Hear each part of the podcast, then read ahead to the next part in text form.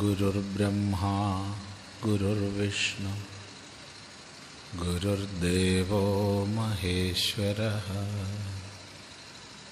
ഗുരു സാക്ഷാത് പരം ബ്രഹ്മ തസ്മൈ ശ്രീ ഗുരവേ നമഃ. ഓം സദാശിവസമാരംഭാം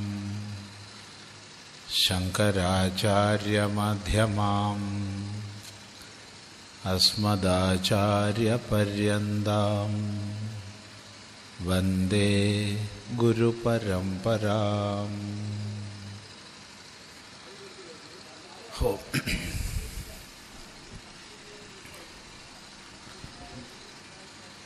കഴിഞ്ഞ സന്ധ്യകളിലൊക്കെ ഒത്തുചേർന്ന് കർമ്മയോഗത്തെക്കുറിച്ചാണ് നമ്മൾ ചിന്തിച്ചുകൊണ്ടിരുന്നത്.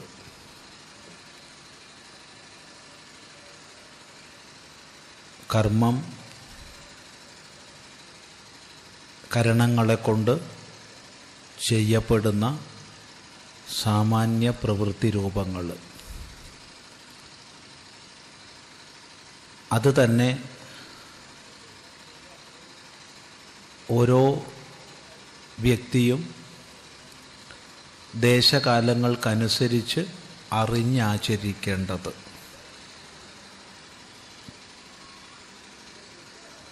കർത്തവ്യങ്ങളെന്നർത്ഥം. അങ്ങനെയുള്ള കർത്തവ്യ കർമ്മങ്ങളെ ദേഹബുദ്ധിയോടുകൂടിയവർ അവശ്യം അനുഷ്ഠിച്ചേ മതിയാവൂ. നഹി ദേഹഭൃതാശക്യം ത്യക്തും കർമാണ്യശേഷതഃ. ദേഹബുദ്ധിയോടുകൂടിയവർക്ക് കർമ്മങ്ങളെ പൂർണ്ണമായി ഉപേക്ഷിക്കാൻ സാധ്യമല്ല.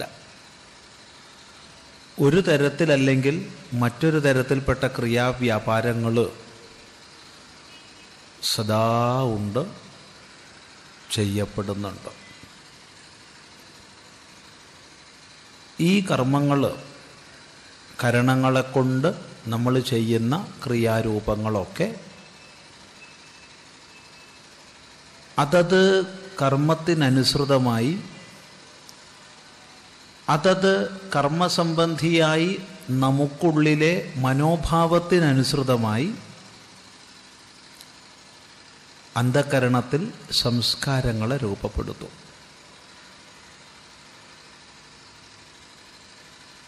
ആ കർമ്മങ്ങൾ ശാരീരികമാകട്ടെ, വാചികമാകട്ടെ, മാനസികമാകട്ടെ, ഏതൊരു ഉപാധിയെക്കൊണ്ട്, ഏത് കരണത്തെക്കൊണ്ട് ചെയ്യുന്ന ഏത് കർമ്മത്തിനും അതത് കർമ്മത്തിനനുസൃതമായ സംസ്കാരം രൂപപ്പെടും.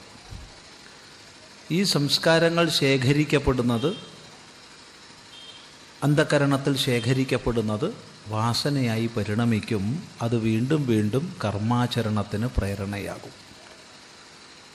ഇങ്ങനെ കർമ്മം, സംസ്കാരം, വാസന എന്ന രൂപത്തിലുള്ള കർമ്മചക്രം അവിരാമം മുന്നോട്ട് പോകുമ്പോൾ ജന്മജന്മാന്തരങ്ങൾ വരികയായി.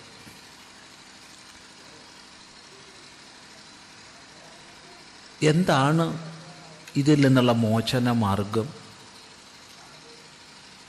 ഇതന്വേഷിക്കുമ്പോഴാണ് നാം അറിയുന്നത്, വാസ്തവത്തിൽ കർമ്മങ്ങളല്ല നമ്മെ ബന്ധിക്കുന്നത്, മറിച്ച് കർമ്മത്തിലുള്ള മമത്വബുദ്ധിയാണ്.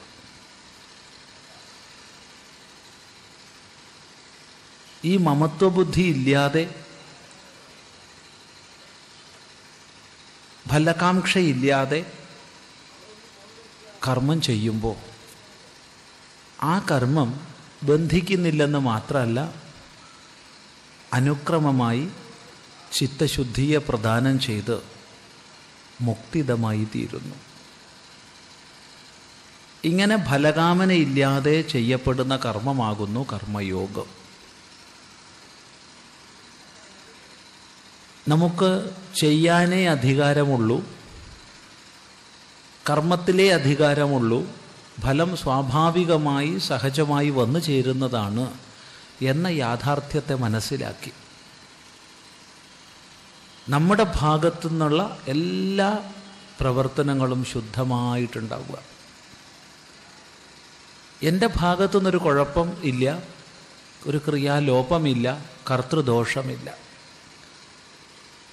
ബാക്കിയൊന്നും എൻ്റെ നിയന്ത്രണത്തിലല്ല. ഈ പ്രപഞ്ചത്തിൻ്റെ മഹാനിയമവ്യവസ്ഥയ്ക്ക് അനുസൃതമായി ഫലം വന്നു ചേരുന്നു. ഈ ഒരു കാഴ്ചപ്പാടോടുകൂടി എപ്പം നമുക്ക് കർമാചരണം ചെയ്യാൻ സാധിക്കുന്നുണ്ടോ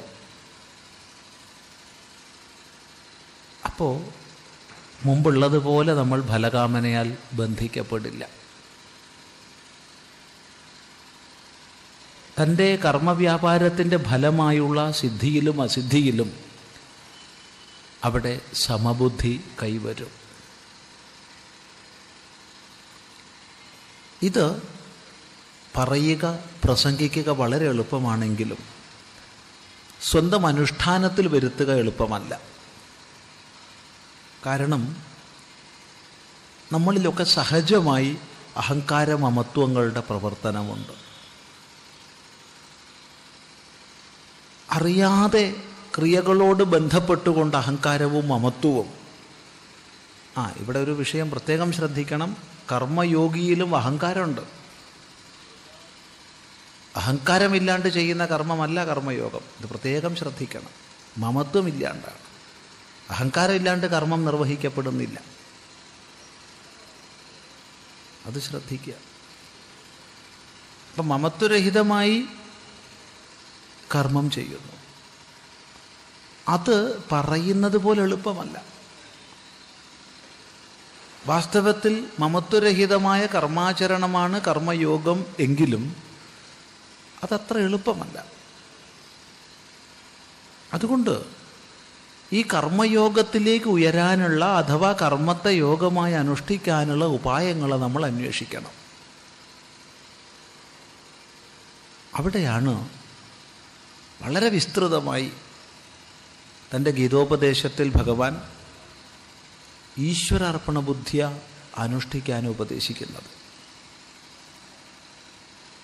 എപ്പോൾ നമ്മുടെ കർമ്മങ്ങളിലൂടെ നമ്മൾ ഈശ്വര പൂജ ചെയ്യുകയാണെന്ന മനോഭാവം നമുക്കുണ്ടോ, അവിടെ പോലും ഈ കർമ്മത്തിലൂടെ ഈശ്വരൻ എന്നിൽ പ്രസാദിക്കട്ടെ എന്നുള്ള കാമനയില്ല.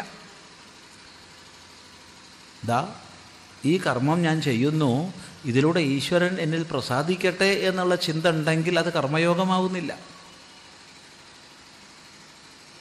അത് ഈശ്വര പൂജയാവുന്നില്ല, ഈശ്വരനിൽ അർപ്പണമാവുന്നില്ല, കേവലം ഈശ്വര പൂജയായിട്ട്. എനിക്കെത്രയോ മഹത്തായൊരു സന്ദർഭമാണ് ലഭിച്ചിട്ടുള്ളത്, അത്യന്തം ഭാഗ്യാതിരേകം കൊണ്ടാണ് എനിക്കിത് സാധിക്കുന്നത്. ഈ സമഷ്ടിക്ക് മുഴുവൻ അധീശനമായിരിക്കുന്ന ഭഗവാനെ എൻ്റെ കർമ്മങ്ങളെ കൊണ്ട് പൂജിക്കാൻ എനിക്ക് അവസരം ലഭിച്ചിരിക്കുകയാണ്. ഈ ഒരു കാഴ്ചപ്പാടോടുകൂടി ലൗകികമെന്നോ വൈദികമെന്നോ തരംതിരിക്കേണ്ട ആവശ്യമില്ല. ജീവിതത്തിൽ എല്ലാ മേഖലകളിലും എല്ലാ മണ്ഡലങ്ങളിലും നമ്മൾ ചെയ്യുന്ന കർമ്മങ്ങൾ, ആ കർമ്മങ്ങളെ ഈശ്വര പൂജയായി ഈശ്വരാർപ്പണ ഭാവനയോടുകൂടി അനുഷ്ഠിക്കുക. അപ്പോൾ ആ കർമ്മം നമ്മളെ ബന്ധിക്കുന്നില്ല എന്ന് മാത്രമല്ല, അത് ചിത്തശോധനം ചെയ്ത് പരമമായ തത്വവിജ്ഞാനത്തിലേക്കുള്ള മാർഗം നമുക്ക് നൽകും. ഇതാണ് കർമ്മയോഗത്തെ സംബന്ധിച്ച് നമ്മൾ ഇത്രയും ദിവസം ചിന്തിച്ചതിൻ്റെ ഒരു സാരസംഗ്രഹം പറഞ്ഞാൽ.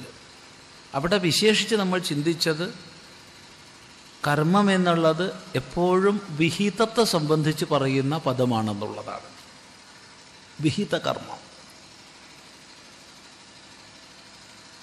വിഹിതമാണ് കർമ്മം. അപ്പം ഈശ്വരാർപ്പണ ഭാവനയോടുകൂടി ചെയ്യുന്നു എന്ന് പറഞ്ഞാലും ഏത് തരം കർമ്മമാണ് അവിടെ ചെയ്യപ്പെടേണ്ടത്? വിഹിതമാണ്, വിഹിതമാണ് കർമ്മം, അവിഹിതം കർമ്മമല്ല. നിഷിദ്ധം വികർമ്മവുമാണ്.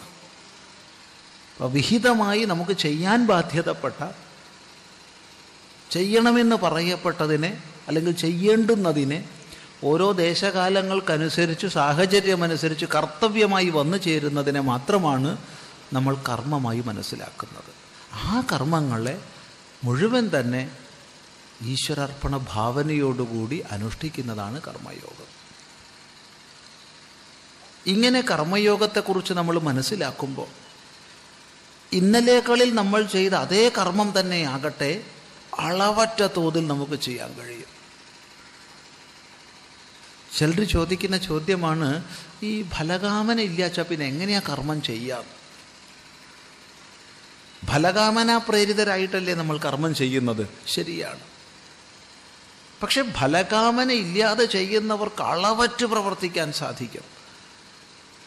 കാരണം കർമ്മം ചെയ്യുക എന്നുള്ളതുണ്ട്, ഞാൻ ചെയ്യുന്നു എന്നുള്ളതുണ്ട്, അതുകൂടാതെ ഇതിൻ്റെ ഫലം എനിക്ക് എന്നുള്ളതുമുണ്ട്.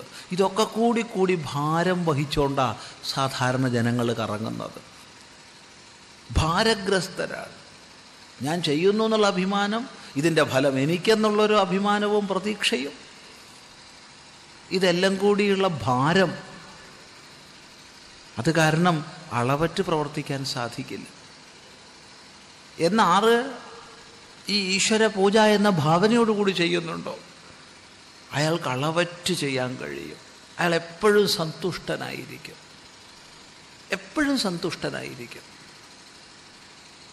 കാരണം തൻ്റെ കർമ്മവ്യാപാരങ്ങളുടെ ഫലരൂപം ഭഗവത് പ്രസാദമാണെന്ന ഭാവന അയാൾക്കുണ്ട്. ഇങ്ങനെ ഈ ലോകത്ത് ജീവിച്ചിരിക്കെ ഏത് മേഖലയിലോ ആവട്ടെ നമ്മുടെ വ്യവഹാരം, അവിടമൊക്കെ ശാന്തിയോടെ സന്തോഷത്തോടെ, അതെ, എന്ത് പ്രാപ്തമാകുന്നു അതിൽ സന്തുഷ്ടിയോടുകൂടി, അത് സിദ്ധിയാവട്ടെ അസിദ്ധിയാവട്ടെ സമഭാവനയോടുകൂടി ഈ ലോകത്തിൽ വ്യവഹരിച്ച് സന്തോഷമായി ജീവിക്കാനുള്ള ഉപായമാണ് കർമ്മയോഗം. സന്തോഷത്തോടു കൂടി ജീവിക്കാൻ,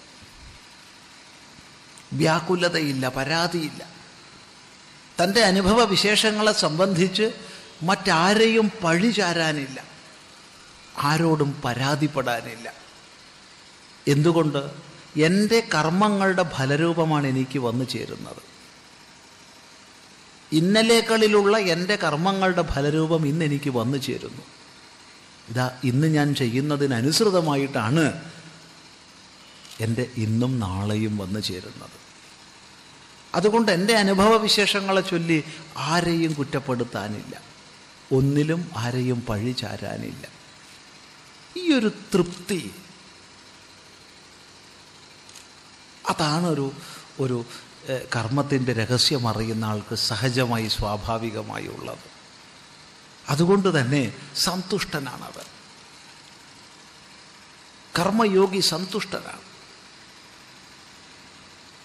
ശ്രദ്ധിക്കുക, ഇവിടെ ഈ വിഷയം എത്ര വിസ്തരിച്ച് പറഞ്ഞാലും തീരില്ല, ദിവസങ്ങൾ മാസങ്ങൾ ഒത്തുചേർന്നാലും തീരില്ല, പല പല കോണുകളിൽ നിന്ന് ശ്രദ്ധിക്കാം. പക്ഷെ കർമ്മയോഗത്തെ സംബന്ധിച്ച് പ്രാഥമികമായി മനസ്സിലാക്കേണ്ടുന്ന വിഷയങ്ങളാണ് നമ്മൾ ചിന്തിച്ചത്. കർമ്മത്തെപ്പറ്റി പറയുമ്പോൾ ഒരു ചെറിയൊരു അനുബന്ധം കൂടി പറയാതെ ഉപസംഹരിക്കുന്നത് തെറ്റാവും. അതെന്തെന്നാൽ, അഹങ്കാര മമത്വങ്ങളോടുകൂടി സാധാരണ ലോകരീത്യ ചെയ്യുന്നത് കർമ്മമെന്ന് നമ്മൾ പഠിച്ചു. വിഹിതമായത് കർമ്മമാണ്. അതുതന്നെ ഫലകാമനയില്ലാതെ അഥവാ ഈശ്വരാർപ്പണ ഭാവനയോടെ ചെയ്യുന്നത് കർമ്മയോഗമെന്ന് പഠിച്ചു. ഈ രണ്ട് കർമ്മങ്ങളെ മനസ്സിലാക്കേണ്ടതുള്ളൂ. അപ്പോൾ പറയുന്നു, ഇനി ഒരു വിഭാഗം കർമ്മം കൂടിയുണ്ട്, അതീ പറഞ്ഞ രണ്ടിലും വരുന്നതല്ല. അതെന്താ? അത് വിജ്ഞാനികളായ മഹാപുരുഷന്മാരുടെ ലോകസംഗ്രഹ പ്രവർത്തനങ്ങളാണ്.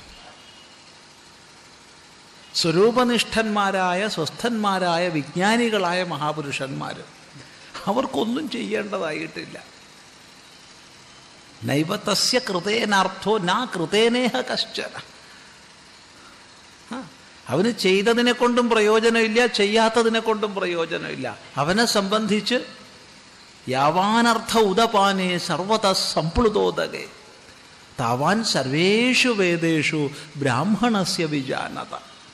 എല്ലായിടത്തും വെള്ളം നിറഞ്ഞ് പരന്നിരിക്കുന്ന സമയത്ത് ഒരാൾക്ക് കിണറിലും കുളത്തിലുമൊക്കെ എത്ര താത്പര്യമുണ്ടോ അത്ര താത്പര്യമേ ഉള്ളൂ വിശിഷ്ടങ്ങളായ കർമ്മങ്ങളിലും കർമ്മവിധിപരങ്ങളായ വേദങ്ങളിലും ഉപദേശങ്ങളിലുമൊക്കെ.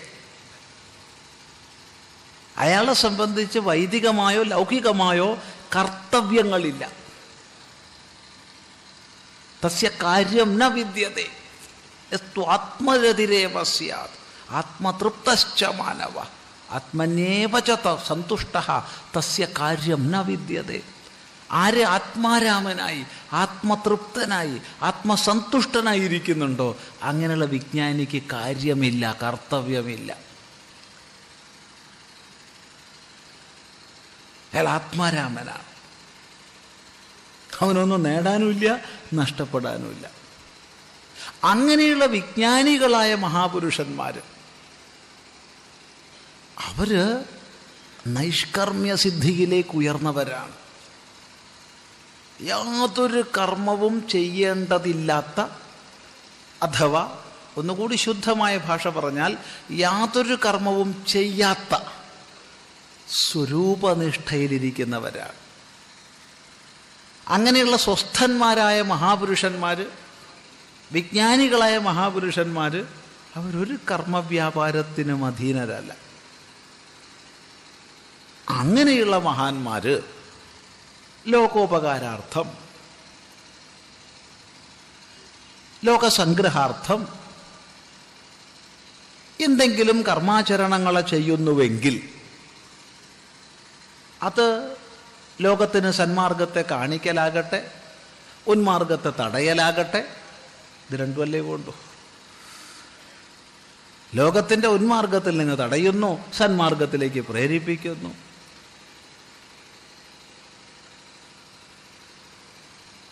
സഹജവും സ്വാഭാവികവുമായി സ്നേഹത്തിൻ്റെ, കാരുണ്യത്തിൻ്റെ, ദയയുടെയൊക്കെ പ്രവാഹം അങ്ങനെയുള്ള വിദ്വത് പുരുഷന്മാരിൽ നിന്ന് പുറത്തേക്ക് വന്നാൽ, അത് കർമ്മരൂപമായി പ്രകടമായാൽ, ലോകദൃഷ്ടിയ അത് കർമ്മമാണെങ്കിലും അത് കർമ്മമല്ല. കർമ്മയോഗമാണോ? ഒട്ടുമല്ല. കാരണം കർമ്മയോഗം എന്നുള്ളത് ഫലകാമനയില്ലാതെ ചിത്തശുദ്ധിയർത്ഥം ചെയ്യപ്പെടുന്ന കർമ്മമാണ്. യോഗിന കർമ്മ കുർവന്തി സംഗം ത്യക്ത്വ ആത്മശുദ്ധയെ എന്ന് നമ്മൾ കഴിഞ്ഞ ദിവസം വളരെ വിശദമായി ചിന്തിച്ചിട്ടുണ്ട്. ആത്മശുദ്ധയെ, അന്തഃകരണശുദ്ധയെ. അത്തരം അന്തഃകരണശുദ്ധി തുടങ്ങിയ ലക്ഷ്യങ്ങളില്ല. കർമ്മയോഗിയിലുള്ള ഞാൻ ചെയ്യുന്നു എന്ന അഹങ്കാരവും അവിടെയില്ല. കർമ്മയോഗിയിൽ ഞാൻ ചെയ്യുന്നു എന്നുള്ള ഭാവനയുണ്ട്, ഇതിൻ്റെ ഫലം എനിക്കെന്നുള്ള മമത്വം ഇല്ല. വ്യത്യാസം മനസ്സിലാക്കുക. എന്നാൽ വിജ്ഞാനികളായ മഹാപുരുഷന്മാർ ചെയ്യുന്ന കർമ്മങ്ങൾ, ലോകദൃഷ്ടിയാ കാണുന്ന കർമ്മങ്ങൾ വാസ്തവത്തിൽ അവരെ സംബന്ധിച്ച് കർമ്മങ്ങളേ അല്ല. അവർ സർവകർമ്മത്തിനും ഉപരിയാണ്. അതുകൊണ്ട് വിജ്ഞാനികളായ മഹാപുരുഷന്മാർ അറിയുന്നു നൈവ കിഞ്ചിത് കരോമീതി യുക്തോ മന്യേത തത്വവിത. ഞാനൊന്നും ചെയ്യുന്നില്ല എന്നവർക്കറിയാം. പശ്യൻ ശൃണ്വൻ സ്പൃശൻ ജിഘ്രൻ അശ്നൻ ഗച്ഛൻ സ്വപൻ ശ്വസൻ പ്രലപൻ വിസൃജൻ ഗൃഹ്ണൻ ഉന്മിഷൻ നിമിഷൻ അപ്പി. ഭഗവാൻ ഗീതയിൽ പറയുകയാണ് ബാഹ്യമായിട്ട് എല്ലാ കർമ്മവ്യാപാരങ്ങളും അയാൾ ചെയ്തുകൊണ്ടിരിക്കുന്നുണ്ടെങ്കിലും, ലോകദൃഷ്ടിയ സകല കർമ്മങ്ങളും അയാൾ ചെയ്യുന്നുണ്ടെങ്കിലും അയാൾ സർവകർമ്മങ്ങൾക്കും ഉപരിയാണ്.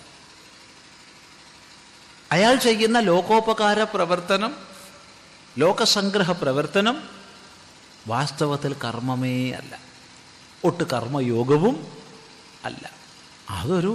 അതൊരു ക്രിയാരൂപം കാണപ്പെടുന്നു, ശാസ്ത്രത്തിൽ ആചാര്യന്മാർ പറയുന്ന ദൃഷ്ടാന്തം സൂചിപ്പിച്ചാൽ അതൊരു വറുത്ത പയർവിത്ത് പോലെ, അത്രയേ ഉള്ളൂ. വറുക്കാത്ത പയർവിത്തും വറുത്ത പയർവിത്തും പുറമേ നിന്ന് നോക്കിയാൽ ഒരുപോലെ തന്നെ. പക്ഷേ ഒന്നിൽ പ്രരോഹശക്തിയില്ല, അത് മുളയ്ക്കില്ല, മറ്റത് മുളയ്ക്കും. ബാഹ്യമായി നോക്കുമ്പോൾ ഒരുപോലെ തന്നെ ഇരിക്കുമെങ്കിലും ഒന്ന് സംസ്കാരത്തെയും വാസനയെയും ഒക്കെ ജനിപ്പിക്കുന്നത് കൊണ്ട് അത് കർമ്മം. വിജ്ഞാനിയുടെ കർമ്മമാകട്ടെ സംസ്കാരത്തെയും വാസനയെയും ജനിപ്പിക്കാതെ നിലകൊള്ളുന്നു, അത് കർമ്മമേ അല്ല. ഇതുകൂടി നമ്മൾ മനസ്സിലാക്കണം. അതാണ് പരമമായ നൈഷ്കർമ്മ്യം എന്നുള്ളത്. അത് നൈഷ്കർമ്മ്യമാണ്. അത് ചെയ്യാതിരിക്കലല്ല, അത് ചെയ്യലുമല്ല. കർമ്മവ്യാപാരത്തിന് കർമ്മതന്ത്രത്തിനുപരിയുള്ള ഒരു വിജ്ഞാനിയുടെ സഹജമായ സ്ഥിതിയാണ്, സ്വസ്ഥതയാണ്. അതുകൂടി നമ്മൾ ഈ കർമ്മത്തെ സംബന്ധിച്ച് പറയുമ്പോൾ ശ്രദ്ധിക്കണം. ആശയം ഏറെക്കുറെ വ്യക്തമാണെന്ന് വിചാരിക്കുന്നു. നല്ലപോലെ അനുസന്ധാനം ചെയ്യുക, വീണ്ടും വീണ്ടും ഈ കർമ്മയോഗത്തെക്കുറിച്ച് അനുസന്ധാനം ചെയ്യുക. എത്ര നമ്മൾ അനുസന്ധാനം ചെയ്യുന്നുണ്ടോ അത്ര കണ്ട് കൂടുതൽ കൂടുതൽ സ്വച്ഛമായ ആശയ വ്യക്തത നമുക്ക് വരും. അതിനനുസരിച്ച് നമുക്ക് ഈ ലോകത്തിൽ ജീവിക്കാൻ കഴിയും. ഒരു ഭാര്യയായി, ഒരു ഭർത്താവായി, ഒരു അച്ഛനായ, ഒരു അമ്മയായി, ഒരു മകനായി എന്ന് വേണ്ട, ഒരു ബ്രഹ്മചാരിയായ, ഒരു സന്യാസിയായ, ഒരു ഗൃഹസ്ഥനായി, ഏതോ വ്യക്തിത്വമാകട്ടെ, അതിനെ കുശലതയോടുകൂടി ഓരോ സന്ദർഭത്തിനുമനുസരിച്ച് എങ്ങനെ വേണോ അങ്ങനെ അനുഷ്ഠിക്കാൻ നമുക്ക് സാധിക്കും ഈ കർമ്മയോഗത്തെക്കുറിച്ച് മനസ്സിലാക്കിയാൽ. അതേ സമയത്ത് അതിൻ്റെ ദ്വന്ദ്വങ്ങളാൽ ബന്ധിക്കപ്പെടുകയുമില്ല. അങ്ങനെ ബന്ധിക്കപ്പെടാതെ സന്തോഷത്തോടു കൂടി ലോകത്ത് ജീവിക്കാനുള്ള, ചെയ്യാനുള്ളത് ചെയ്യാനുള്ള, ഫലങ്ങളാൽ ബന്ധിക്കപ്പെട്ട് അസ്വസ്ഥനാവാതിരിക്കാനുള്ള ഉപായമാണ് കർമ്മയോഗം എന്നറിയുക എന്ന് മാത്രം ഈ സന്ദർഭത്തിൽ പറയുകയാണ്. ഇന്ന് ഉപസംഹാരം എന്ന രൂപത്തിൽ അല്പഭാഷയിൽ പറഞ്ഞു. ഇന്ന് പറയണമെന്ന് വിചാരിച്ചിരുന്നില്ല, ഈ പ്രശ്നങ്ങളുടെ കടലാസുകളുള്ളത് കൊണ്ട്.